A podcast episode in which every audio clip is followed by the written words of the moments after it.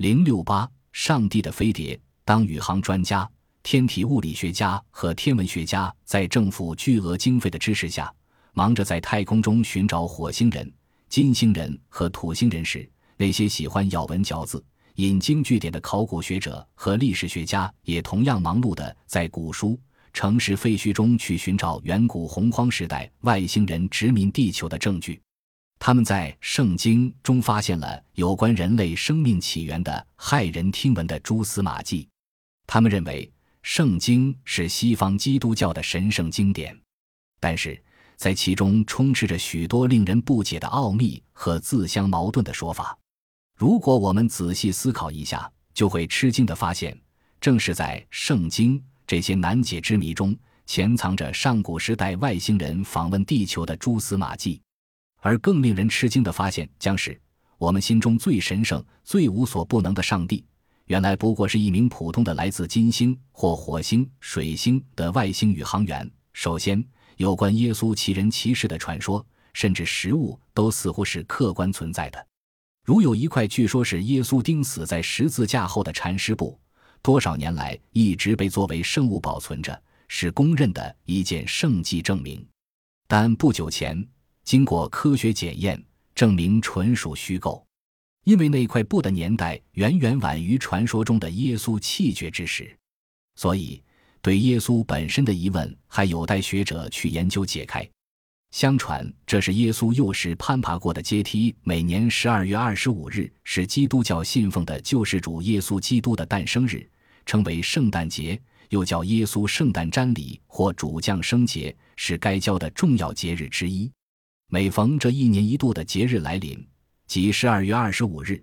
不论正教还是新教和天主教的各派教堂，都要举行隆重的特殊宗教仪式。对相当多的以信奉基督教为主的国家来说，这也是一个举国欢庆的大节日。其实，耶稣是否出生于公元元年，是否生于十二月二十五日，一直是个疑问。一位耶稣的门徒编写的《新约全书》。特别是详细记载耶稣诞生故事的马太福音、马可福音、路加福音和约翰福音这四本福音书上都没有记载这个日子。耶稣这个人和佛教、伊斯兰教的创始人释迦牟尼和穆罕默德不同，他是否真正存在一直是个谜。当然，这包括两种看法：一是认为根本没有这个人物，此人物是杜撰的，基督不是历史人物。例如，日本早期社会主义运动理论家幸德秋水（一八七一至一九一一）曾专门对此做了研究。他从圣经本身和大量的历史记载，特别是与所谓基督同时代的历史典籍来探索，得出的结论是否定的。他认为，古罗马帝国文化极为昌盛，历史学家、传说学家、文学家。哲学家等人才辈出，有数以百计的传记史籍，包罗万象，但唯独有关基督的种种大事、怪事、奇迹却毫无记载，甚至在当时的文书中根本不见丝毫痕迹。罗马的老普林经（公元二十三至七十九年）在他的唯一现存大著《自然志》这部被称为关于人间天神的包罗万象的百科全书，共有三十七卷中。对耶稣基督却一点也没有提到，因此他认为耶稣基督是不存在的，圣经只是传说和虚构的产物，是宗教虚构历史的产物。另一种看法当然肯定基督是存在过的，耶稣历来被看成是神的化身，而且是一位能启示世界末日的预言家。这些是不是与外星人有关呢？比如。我们在创世纪第一章第二十六节读到，神说：“我们要照着我们的形象，按着我们的样式造人。”耶稣背起十字架的地方，上帝说话时为什么要用复数？为什么他说我们而不是我？为什么他说我们的而不是我的？人们过去总是认为，独一无二的上帝启示着人类的讲话应该用单数人称，不应该用复数人称，因此。正确的解释应该是：上帝并非一个孤独唯一的神灵，而是从外星球来地球的一群外星人。创世纪第六章第一至二节说：“当人在世上多妻彩，又有妻儿的时候，神的儿子们看见人的女人美貌，就随意挑选，娶来为妻。有谁能告诉我们，娶人之女为妻的上帝的儿子们是什么样子？上帝的独生子们来自何方？创世纪第六章第四节又说：“那时候有诸人在地上，后来神的儿子们和人的女子们交合生子，那个人就成了上古英武有名的伟人。”在油画《利达与天鹅》中，我们又一次读到上帝的儿子与人类的美女杂交。这里还首次给我们说起伟人，伟人的踪迹在地球各个角落随处可见，在东西方的神话中也好，在中国人的古书中也好，在南美蒂亚瓦纳的玛雅人英雄传奇中也好，甚至在爱斯基摩人的史诗中也好，都有论述。几乎所有的古籍都记载着伟人们的业绩。古埃及的伟人建造了金字塔那样巍峨巨大的建筑，不费吹灰之力搬动那些巨石；而中国的夸父则驾着天车追赶太阳，女娲炼石补天，嫦娥飞进月球。那么，这些伟人到底是神，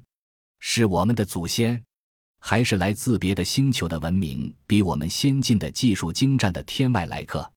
在《日月全书》中的《出埃及记》一章中，记载希伯来人在埃及被奴役，所以上帝派一位天使告诉摩西，要他引导以色列人出埃及。在整个过程中，日间耶和华在云柱中领导他们的路，夜间在火柱中照亮他们，使他们日夜都可行走。这些奇异的云柱和火柱不但帮他们出埃及，而且还帮他们打败埃及兵。这会是什么呢？又如耶和华的荣光在云中显现，西乃山冒烟，因为耶和华在火中降于山上，有云彩把山遮盖等，皆是有关飞碟的描述。美国国家宇航局系统分析处前任处长布拉里奇在研究圣经后写了一本书，认为飞碟是上帝的太空船。圣经中最受外星人问题以及飞碟问题研究家欣赏的是以西结书。以西结书中有描述以西结见到外星人和飞碟的情景，详实的令人惊叹。三十年四月初五日，当我以西结在加马鲁河边走在被掳的人中，天就开了，看得见神的异象，飞碟景象。我观看，见狂风从北方刮来，随着一朵包括闪烁火的大云，发强光的飞碟，周围有光辉，从其中的火内发出好像光耀的金属活物的形象来。在火焰周围伸下四根着鹿用指甲，它们之中有人的形象，各有四个脸面、四个翅膀、四根具有螺旋桨扇翼的直升翼。它们的腿是直的，脚架直的，脚掌好像牛犊肢体，都灿烂如光亮的铜。接触地面的金屑之圆盘物，在四个翅膀下有人的手，旋翼下边有机械手。另外，在旧约全书中，上帝可说是全能的了。但很值得我们深思的是，为什么这位全能的上帝降临的时候，非得从一个特定方向轰隆猛冲而至呢？难道他不这样轰轰作响，就什么地方也去不成吗？被我们奉为至上、神明的上帝，很有可能只是一个来自遥远星球的高级宇航员而已。但是后来的人却将“大神”这个词在圣经中翻译成了“上帝”。大神这个词。本来在希伯来文里是从空而降的人的复数形式，这是圣经的释义者所犯的最大错误。因大神被翻译成上帝，因此大神便被贴上犹太基督教里唯一而绝对的单神的注册商标，而埋没了远古时代外星人来访地球的重要信息。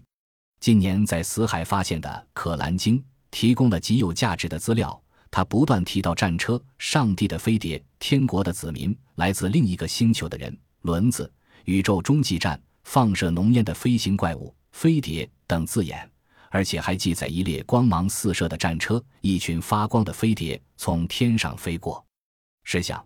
我们地球的太空船在太空中旅行，很可能会碰上另外原始不足的星球。如果在那个星球降落，教导当地土著人一切生活礼仪。并协助他们改善生活。我们的太空人在当地土著人心目中会变成什么？土著人会说：“万能的神从天上来，他们乘坐喷火战车来去自如。”